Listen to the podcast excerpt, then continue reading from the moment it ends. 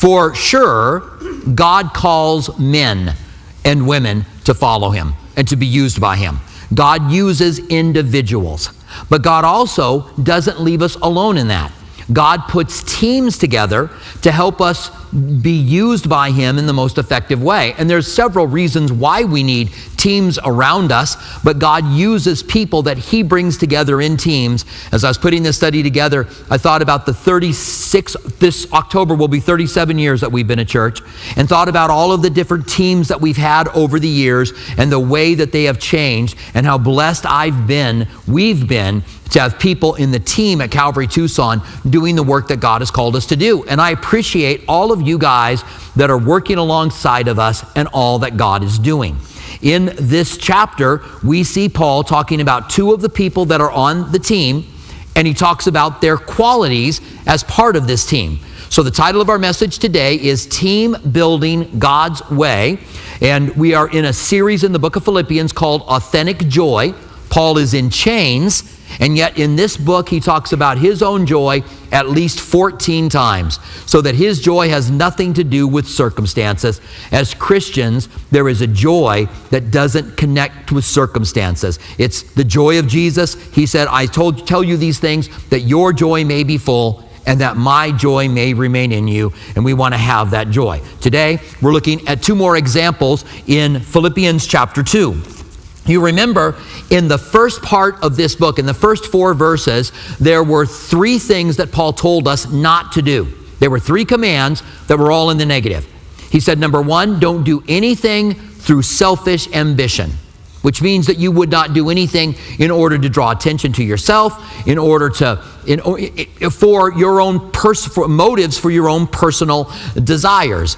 Uh, instead, Jesus said, when you do your good works, do them in such a way that when people see your good works, they glorify your Father who is in heaven. Then he said, don't do anything out of conceit or out of pride. And we know this. We know that we're not supposed to be prideful. We're not supposed to think more of ourselves than we ought to. We are to humble ourselves in the sight of the Lord. And when we are prideful, He humbles us. So, to effectively do the work God called us to do, we need to make sure we don't do it out of pride. And then it says, and don't own, and finally, the third thing was not only look out for your own interests, but for the interest of others that we are to put other people's interest even above our own interests. And then he gave us two examples. The first example was Jesus, and I want to read that to you. That's in verses 5 through 11 of Philippians chapter 2. Jesus did all these three, did nothing for selfish ambition, did nothing out of pride, and put, put everybody's interest above his own interest when he went to the cross, even the death, uh, uh even the death on a cross. And so in, uh, in Philippians 2 6 through 10, uh, who being in the form of God, did not consider it robbery to be equal with God, meaning he was God, but made himself of no reputation, taking the form of a bond servant, and coming in the likeness of men, and, bear, and being found in the appearance of man, he humbled himself and became obedient to the point of death, even the death of the cross. Therefore, God has highly exalted him and given him a name that is above every name, that at the name of Jesus every knee should bow of those who are in heaven and those on earth and those under the earth, and that every tongue should confess that Jesus Christ is Lord to the glory of the Father. So the first thing he does is make himself lower than angels by becoming human. The second thing he does is take the role of a servant while he's here. He's not he could be a human and be a king, but he took the role of a servant. And the third thing that he did was humble himself to the point of dying even on the cross in order to put other people's interest above his own. The second example that Paul uses is his own example. And this is in verses 17 and 19. We covered them last Wednesday night. He says this to, uh, He says, Yes, and if I am being poured out as a drink offering on a sacrifice of the service of your faith, I am glad and here Paul talks about his rejoicing, and rejoicing with you all. For the same reason, you also be glad and rejoice with me. He says, I am being poured out like a drink offering. His life is almost done. I think he realizes that. He's for prison. He's in, he's in chains for two years, and then he'll stand before Nero. He'll be released or re imprisoned, we're not quite sure, and then he'll stand before Nero again, where he will be sentenced to death, and they will take his head from him at Rome. He knows that his life is a sacrifice, and he lives his life as that sacrifice. And then we have in um, uh, Timothy, in verses 19 through 24, he's going to use him as an example of someone who doesn't have selfish ambition, doesn't do anything with pride, and who puts other people's interest above his own. And then Epaphroditus, which you may have never have heard that name before. If you're looking for a unique name for a guy, Epaphroditus, we'll talk about what his name meant uh, here in just a couple of minutes. Um, let's take a look, first of all, at a few verses that talk to us about teams. Because Timothy and Epaphroditus are part of the team that God uses at the end of Paul's life. When I think of Paul being used and the men around him, I think first of all of Barnabas, probably because Barnabas was the one that spurred him into ministry. He literally went Saul hunting. He needed someone to help him at Antioch, and he went looking for Saul, found him, and they began to do a work there at the church in, in, in Antioch, and it's where they were first called Christians. From there, I think of Silas. Barnabas went on the first missionary journey, Silas on the second missionary journey with him. They picked up Timothy along the way, they picked up Luke along the way, and there were several other men that Paul talks about that God used in that team. When we think of the work of Paul, we often think of it as being an isolated thing, but it's not. And never is the work of God an isolated thing. God puts people around us for a reason. Here's a few of the reasons the Bible says that God puts people around us, but I'd like to say that God uses teams to do what he does. Uh, first of all, Ecclesiastes 4 9 says, Two are better than one because they have a good reward for their labor. One person can go out and do a certain amount, but two people together can do more than two people separately working separately, it goes on to say. In Proverbs 27 17, it says, As iron sharpens iron, so a man sharpens the countenance of his friend. So in their day, they would use metal to, to hit against metal to be able to sharpen something. And so God is saying that we work together so that iron sharpens iron. And sometimes that's not necessarily fun, right? Sometimes it might be someone needs to challenge you, or someone that might need to talk to you about something you're doing in ministry that may not need to be done. Iron sharpens iron. 1 Peter chapter 4, verse 10 tells us this Each one of you has received a gift. Minister it to one another as good stewards of the manifold grace of God. If God has filled you with the Spirit, and God has given you a gift of the, He's come upon you and given you a gift of the Spirit, then you want to be good stewards with the gift that God's given you. And we are to use that together. In Ephesians 4:12, we're told that God has given gifts to the church for the equipping of the saints, for the work of the ministry, for the edification of the body of Christ. That's what we want to do for him. And in Hebrews 10:24, it says, "Let us consider one another in order to stir up love and good works." That's the goal as we interact with one another for love and good works for him. And 1 Corinthians 12, 14, and 15 tell us, For if uh, for in fact the body is not one member, but many. If the foot should say, Because I am not a hand, I am not of the body, is it therefore not of the body? And so, in that whole passage, he talks about how each one of us plays a different role. And just because we're not one part of the body doesn't mean we're not another part of the body, and that God raises up people to be used that way. So, Paul now turns his attention to Timothy because he wants to send Timothy to them. He's about to stand before Nero in Timothy, in, in the book, the letter that he writes to Timothy, he tells Timothy, the first time that I stood before Nero, no one stood with me. There was no one with him. And so I take it from that that he sends Timothy to Philippi. He wants them to know how Paul's doing and he wants to send them there. Listen to what he says. He says, But I trust the Lord Jesus to send Timothy to you shortly. Now, at this point, Paul's not 100% committed, right? I trust the Lord Jesus to send Timothy to you. Paul had told the Corinthians when he was in Ephesus that he was going to visit them and wasn't able to do that. They had gotten upset at him because he said he was going to go and then wasn't able to do it. They should have known not everything's in your control. You could try to do something, but not everything's in your control. And there were certain things that happened that didn't allow Paul to go and visit them. So a few years later, Paul's very careful. If God lets me, I'm going to send Timothy to you, which is not a bad thing, right? It's like saying the Lord wills. The Bible says that if you say, I'm going to go here, I'm going to go there, I'm going to do this, and I'm going to do that, that that's presumptuous, that's sin. But if you say, if the Lord wills, I'm going to do that, you're just surrendering to God's providence. If God wants this for me, then I want it. And he's kind of doing the same thing here. I trust the Lord Jesus that I'll be able to send Timothy to you shortly, that I also may be encouraged when I know of your state. The idea is that Timothy goes to Philippi, hears of what's happening there. They're under intense persecution. Some of them have been killed.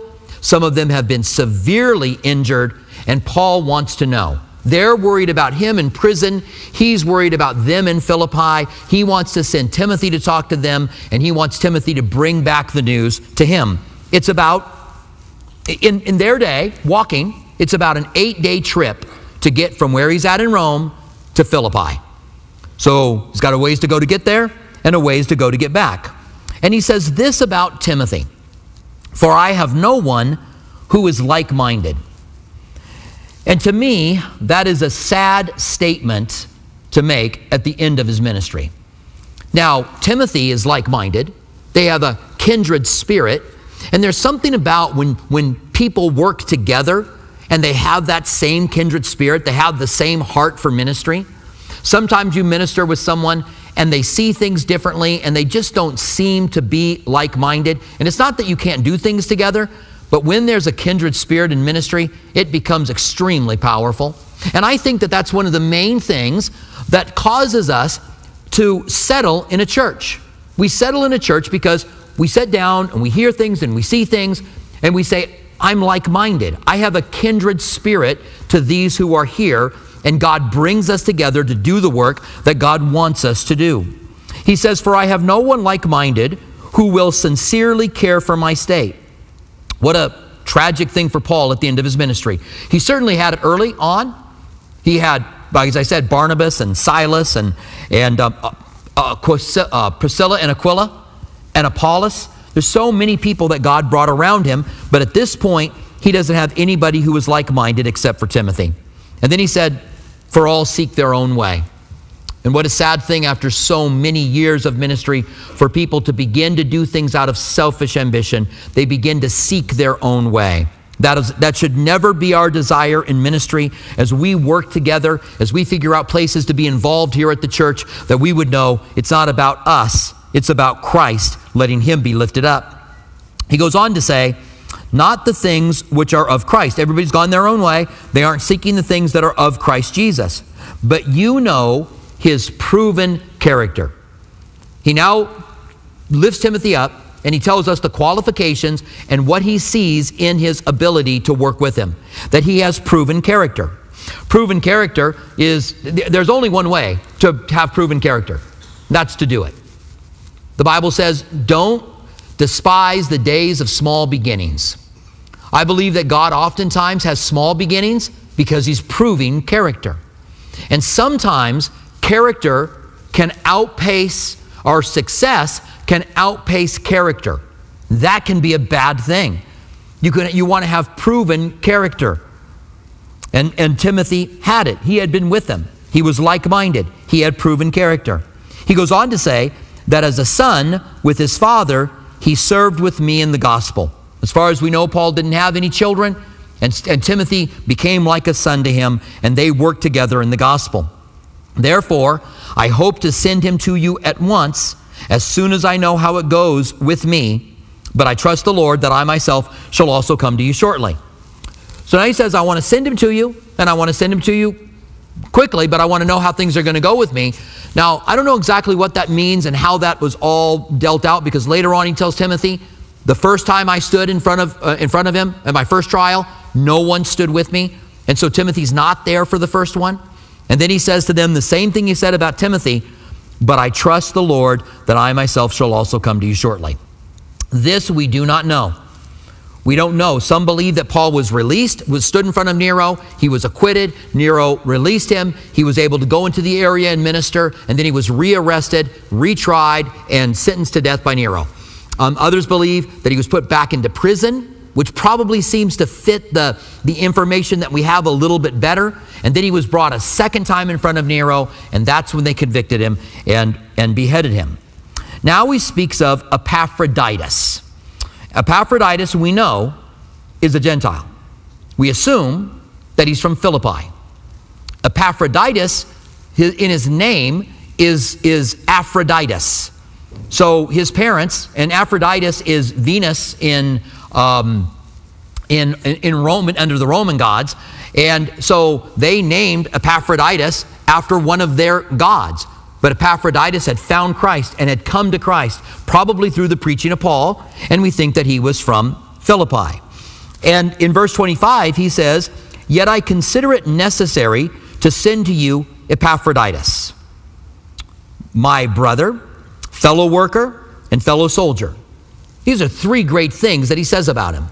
Number one, if we're going to work together with, and, and do it efficiently for the gospel of Christ, we have to be like Paul and Timothy. We've got to be like minded, we've got to have that proven character, but also we need to have a sense of being brothers in Christ, that there is a unity within the body of Christ.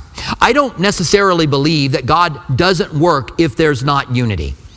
I don't know that we see that biblically. People, people think that there's power in numbers when it comes to God doing great things. And if everybody, if all Christians could get on the same page, nothing could stop us. I don't know. I see God calling Moses and calling Abraham and calling David. David had his mighty men. David had Joab. David had his priest. There was a team that was around him, but God called him. There wasn't this, there's, there's never this sense in the Bible that if you guys could just be unified, we could do some great things. I don't know that that's the case. However, when we're working together, to know that someone loves you like a brother is incredibly powerful. And I have been so blessed over the years in ministry to have many people that have come through, many people that are still here today that are like a brother, that have that sense of that fellowship to one another.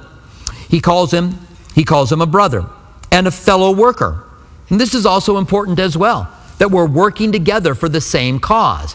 If we are, we go back to the beginning of the, of, of the, the chapter, if we're doing things out of selfish ambition, if we're doing it out of pride, if we're looking out for our own interest and not for the interest of other people, then that's really hard to work with a person like that. But when someone is sacrificial, when someone gives of themselves, then you can work alongside of them to do the best work for Christ that you could possibly do. So if you want to be the best worker on a team, whatever team God puts together, then you want to be a good worker for Christ, a fellow brother, a good worker. And then he calls him a fellow, fellow soldier. This is that there's a battle taking place.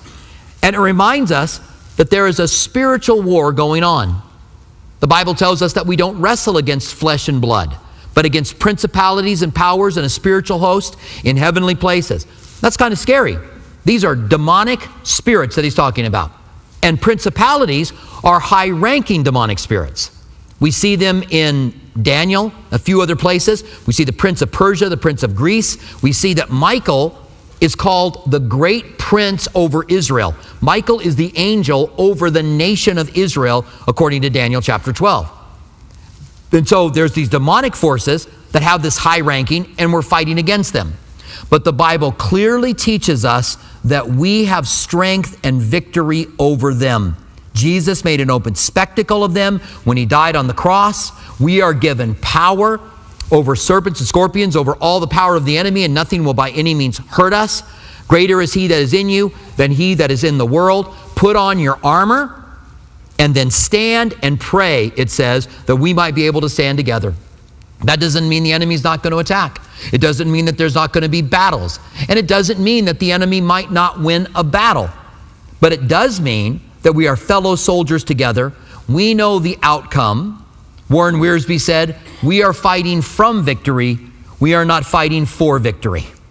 So, whatever may happen in the short term may be difficult and hard to face, but as good soldiers, they face hardships, right? Soldiers go through hardships. They know there's going to be battles that are lost.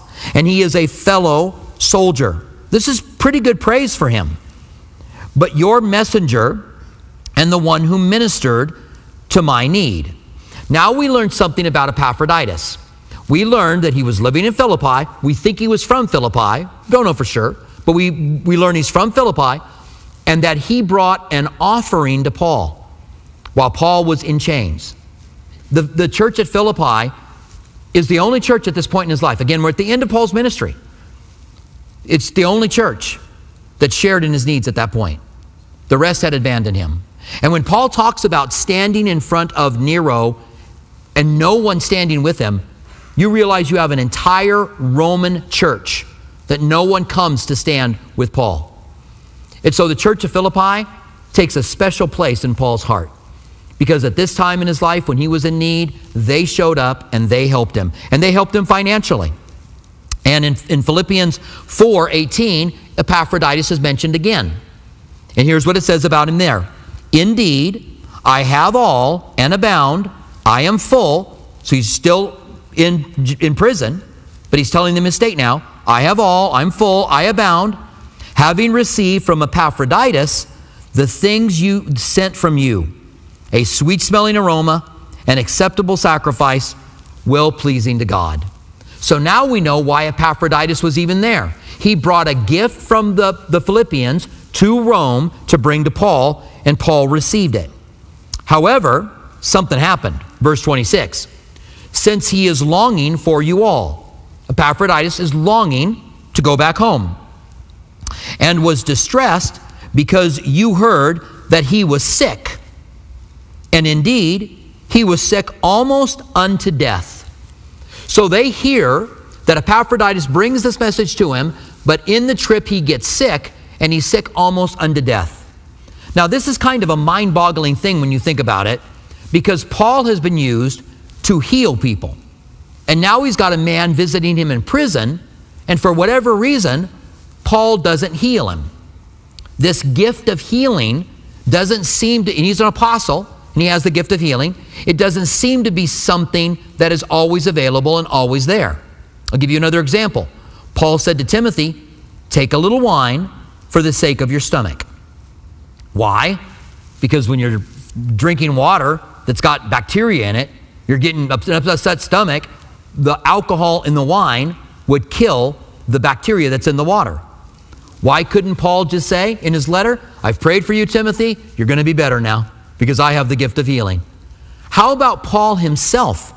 Paul talks about an infirmity. We get our word infirmary from the word in the Greek he uses for infirmity, that he had a, a, a thorn sent from Satan to buffet him that he asked God to remove, but God said, My grace is sufficient for you. And Paul told the Galatians, You guys would have given me your own eyes if you could have. So Paul had some physical problem, wasn't able to heal. Paul had raised people from the dead. Paul had sent handkerchiefs. He was working as a tent maker. He would take his handkerchiefs, he wouldn't sell them for $149.99, like some pastors have done in the past, some television evangelists have done in the past. And a friend of mine who got a who got a, uh, a, uh, a handkerchief with, a, with an evangelist handprint on it. And he said to me, I, n- I never took so much pleasure as blowing my nose in his hand as when I blew my nose in that handkerchief. Part, part of the problem here is just that they're selling it. That's part of that's the problem. Paul would take them and send them to people as a point of faith. He couldn't go, but he would send them to people and people would be healed. But Epaphroditus, Epaphroditus isn't healed. And so you hear people say, God wants you well. The largest church in America is a, is a prosperity church, and they're growing. It's part of the last days. The Bible says, in the last days, men will heap up for themselves teachers who will tickle their ears. And that tickling your ears is a bad thing, not a good thing. I was watching a Q&A years ago at a pastor's conference where there were several different pastors that were there and Greg Laurie was there. And while they were doing the Q&A, they asked one of the pastors on stage, who for this purpose will remain nameless, um, they asked him about his ministry and he said, Well, you know what? I just love that I'm able to tickle people's ears because God said in the last days they're going to heap up teachers who will tickle their ears. And Greg's Laurie, Greg Laurie's, like his head was on us, just snapped like a rubber band pulled it. He's just like, what? Because it was a complete misreading of that passage. God doesn't want us to tickle people's ears. But in the last days, men are going to stack up teachers who will tell them what they want to hear. You don't have to sacrifice. You, you, God wants you rich. You're always going to be healthy. You're never going to have suffering. You're never going to have struggles. And all of these are lies. I like what one pastor said when he talked about somebody who said to him, I was watching this TV pastor, and he told me that, I, uh, that, that God wanted me rich, and he said, Shut your TV off. For crying out loud, shut your TV off. Don't listen to that stuff anymore. So Epaphroditus visits him. He's so sick that he almost dies, but God had mercy on him, he says. Middle of verse uh, 27. And not only on him, but on me also, that I should not have sorrow upon sorrow. He's been, Paul has been, he, he was arrested in Jerusalem, spent two years in Caesarea Philippi, is taken to Rome, where he spends another two years in chains. We assume at this point he's near the end of it because he's talking about no one being around, no one like minded. We believe that he's at the end of it. He's had, he's had sorrow, but he's had joy. This is a book about joy. Paul writes about it, but he's also has sorrow. We can have circumstances that bring us sorrow, but still have the joy of Christ in the middle of those circumstances that bring us sorrow. And God, he says, God had mercy upon me, lest I would have sorrow upon sorrow. This would be like an added sorrow on top of the sorrow that I already have, and I will not, would not be able to handle it. He says, Therefore, I sent him to you more eagerly. Now we learn that he's not talking about sending Epaphroditus in the future, but he sent him. In other words, Epaphroditus brought the, the offering to Paul. Paul wrote the letter, put it in the hand of Epaphroditus, and sent Epaphroditus back with the letter. And so Epaphroditus ends, ends up back in Philippi, and they are rejoicing with him regularly. That when you see him again, you may rejoice. From the future when Paul writes it, but as they read it, Epaphroditus is already there. And I may have, I may be less sorrowful. So even the fact that they were concerned about Epaphroditus made Paul sorrowful, and that if they would skid him back again, he would know that they would not have that much sorrow. He says in verse 29 Receive him therefore in the Lord with all gladness, and hold such men in high esteem because for the work of Christ he came close to death, not regarding his own life. I take it at this point that Epaphroditus pushed through, didn't feel good, got to Paul, didn't regard his own life in this, and was close to death. And he says, not regarding his own life, to supply what was lacking in your service toward me. So that Epaphroditus, Epaphroditus is used to be able to come to him and bring him that offering to provide for Paul what Paul needed. Now, this, this team work together around Paul is really important at the end of his life, but it was just as important in the beginning. And I believe that the work that God calls us to do is something that God wants us to do together. And that you have been given gifts of the Spirit, or a gift of the Spirit, and that we are to minister it to one another. And I look forward to the coming years, as long as the Lord tarries, that you and I can work together in the work that God has called us to do. Because every single one of us, whether you've got an official title or not, that are genuine Christians, are doing the work of the gospel. You are shining as lights in the midst of a dark world. God has entrusted people around you who you will influence for the sake of Christ. And you may feel like you don't have anything to offer. You may feel like God made a bad choice when He chose me. But God knows exactly what He's doing. And, and you're not alone. In that same sphere, each, each of us has a sphere of influence that we, that, we, that we influence. And some are bigger and some are smaller, but they overlap. So that there's always someone else who is influencing the same people that you are influencing. I've shared with you before that my family in Albuquerque, I, I would witness to them and not see them come to Christ. It's family member, right? They look at your family and they go, ah, you don't have anything to say. Later on, I learned that they had come to Christ and were attending Calvary Chapel of Albuquerque. And I was blown away by it. God is so good There were other people that God used in their lives where I wasn't effective in being used by them. Someone else came along and was used to be effective with them. I'm sure, hopefully, with some of the some of the influence from how God has used me over the years. But we are working together for the sake of the gospel, and we each have it, and we don't want to stand alone. We want to do it together. So, I have three things in closing. Number one, evaluate your call in teamwork for the gospel. And what I mean by this is simply evaluate right now where you are. Are, are you in a team? Are you working with other people around you? This doesn't have to be structured by you or the church. God can structure this on His own. God can bring people together to do the work together, but it's good to evaluate where you are.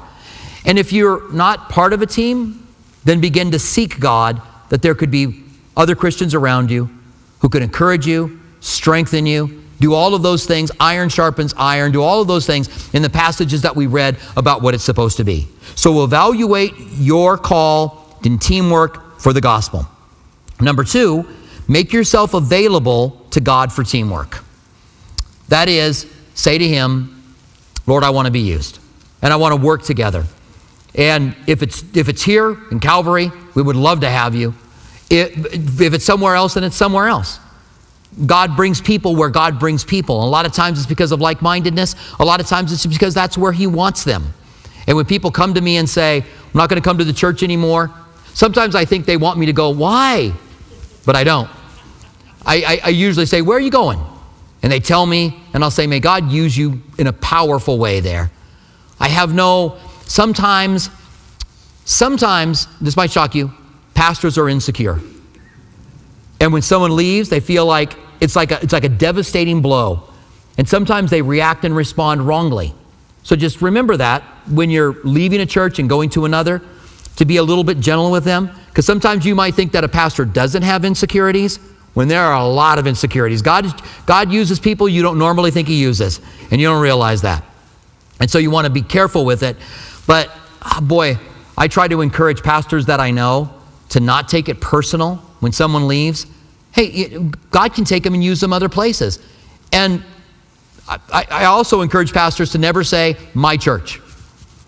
Never say, you know, you're at my church, or these people are at my church. I can't believe they left my church. When did it become your church? And maybe that's just looking at things all wrong. Maybe that's why you take it so personal, because it's your church. And when someone says, I'm leaving, but if it's if it's God's work, if God's doing it, and one piece moves from here to another place where they're still being used by God, I don't care. And if there's been time here that you have grown and been strengthened and been equipped to do the work that God calls you to do, and God calls you somewhere else to do it, then fantastic. Then may, may the influence that God is using be used even more powerful as you make yourself available to teamwork. But may you pray, evaluate where you are in, in, in the concept of teamwork, and then pray that God would use you in a team, that God would bring people around you that you would know, love, trust with proven character like Timothy and Epaphroditus who are willing to sacrifice, and may God use you guys effectively. The third thing is it is in diversity and differences that gives teamwork its power. And what I mean by that is if th- there was a time that um, I, we came, um, we were planted out of Calvary, Albuquerque back in 1985. Skip came to me, I was a youth pastor there, and I'd gone through a shepherd's class with him, which is a, a pastoral class. And um, so he came to me and he said, um, he had wanted me to go to, he had offered me to go to Santa Fe to start a church. And I didn't feel like God was leading us to Santa Fe. And so he came and he said, What do you think about going to uh, Tucson? And I'd never been here. And I said, But yeah, I, let, me, let me pray about it. And he said, This was his words, this was his encouragement to me to go they have palm trees. And that's coming from a California boy. You understand that? A California boy who's been exiled to Albuquerque, and he looks at Tucson and says, They have palm trees. I grew up in Albuquerque. I'm like, I don't care if they have palm trees or not. And um, so, so uh, we came to Tucson and we began to do the study here. And for the first, again, you're trying to find your footing. I'm really young. I'm 25 years old. I look 18. I probably look 12, really. I grew some horrible mustache just to try to look older, but it didn't work. people would still come to church and go, we love the church, we love the worship, you're teaching, but you're too young. And now I understand it when I meet somebody who's 25. I go, oh, yeah. I was pretty young.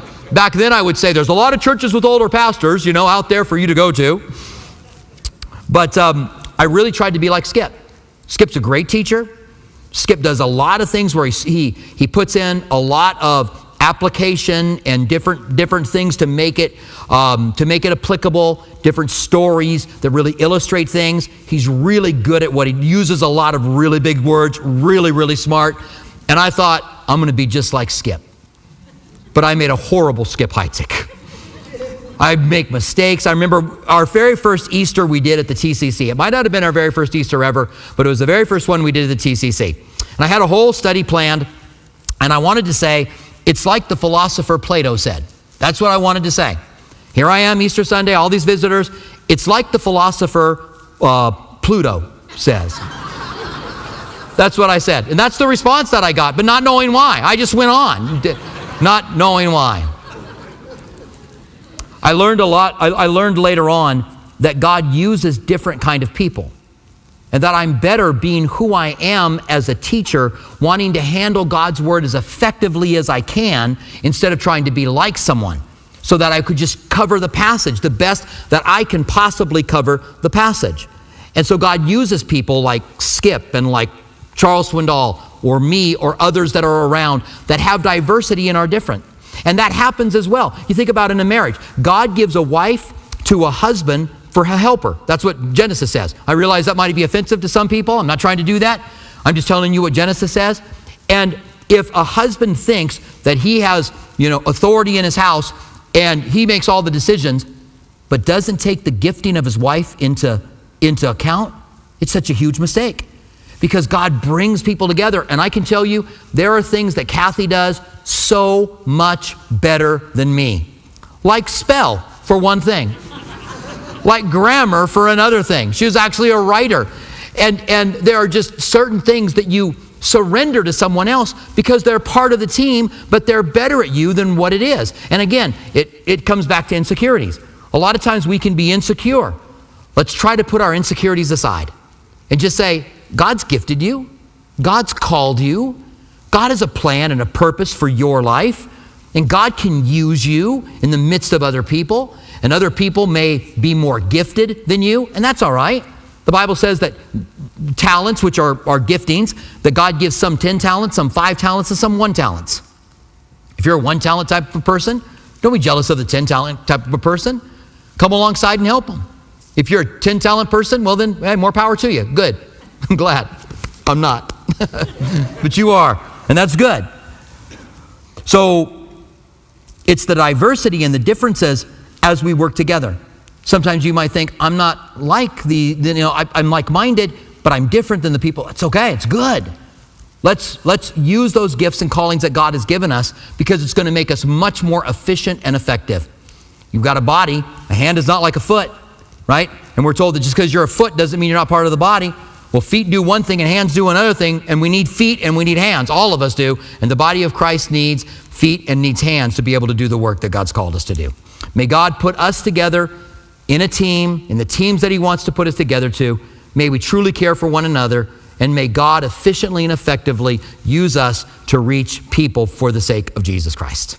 Stand with me, would you? And let's pray together. Father, thank you so much as we take time to consider uh, team building your way, that you put people around us, that we are not alone but you want us to be able to do the work that you've called us to do with the people that you put around us. And I want to thank you, Lord, for those that you have placed here around us as, uh, as we do the work you've called us to do. We are yours. We pray you would fill us with the Spirit. We pray that we would work together well, that we would have that proven character, and that many would come to know you, many would get serious about following you, many would, would, would begin to be used by you who are not being used by you. And we thank you for this. In the name of Jesus, we pray. Amen.